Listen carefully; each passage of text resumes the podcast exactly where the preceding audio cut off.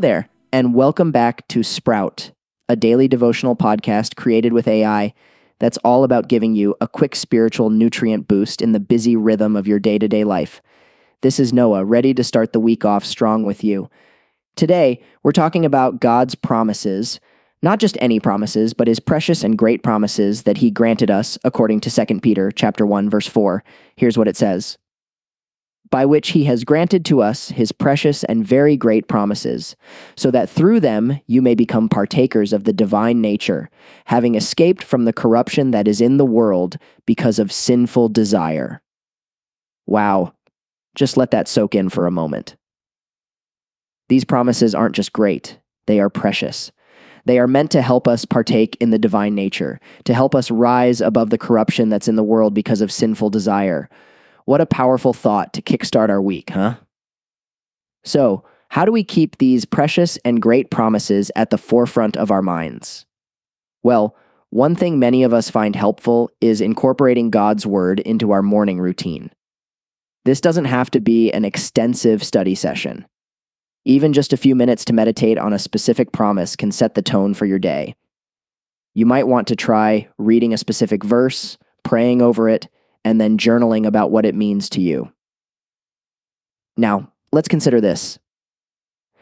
Imagine you are going through a difficult time and you stumble upon a promise in God's Word that gives you hope.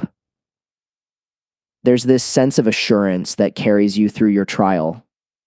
One could say that the divine promises of God are like beacons of light in our darkest hours, but it's not just about reading or hearing these promises, it's also about interpreting and applying them in our lives. The same promise can mean different things to different people based on their personal situations and experiences. It is all about the resonance, the connection, that moment when a promise from God aligns perfectly with your life situation and provides solace or motivation. So, here's a challenge for you this week. Pick a promise, one single promise from God's word that resonates with you.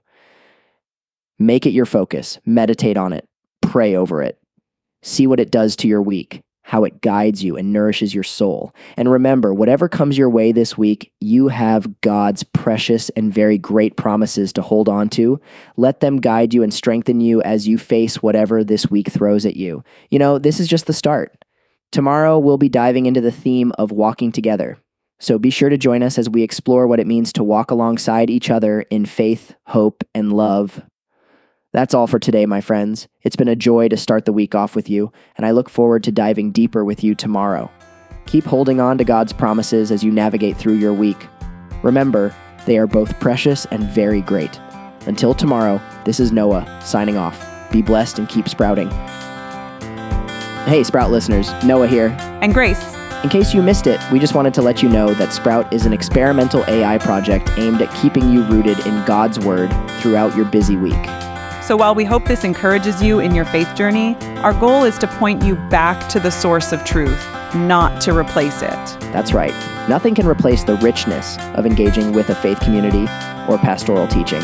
So join a small group. Get to church. We'll catch you next time. Bye.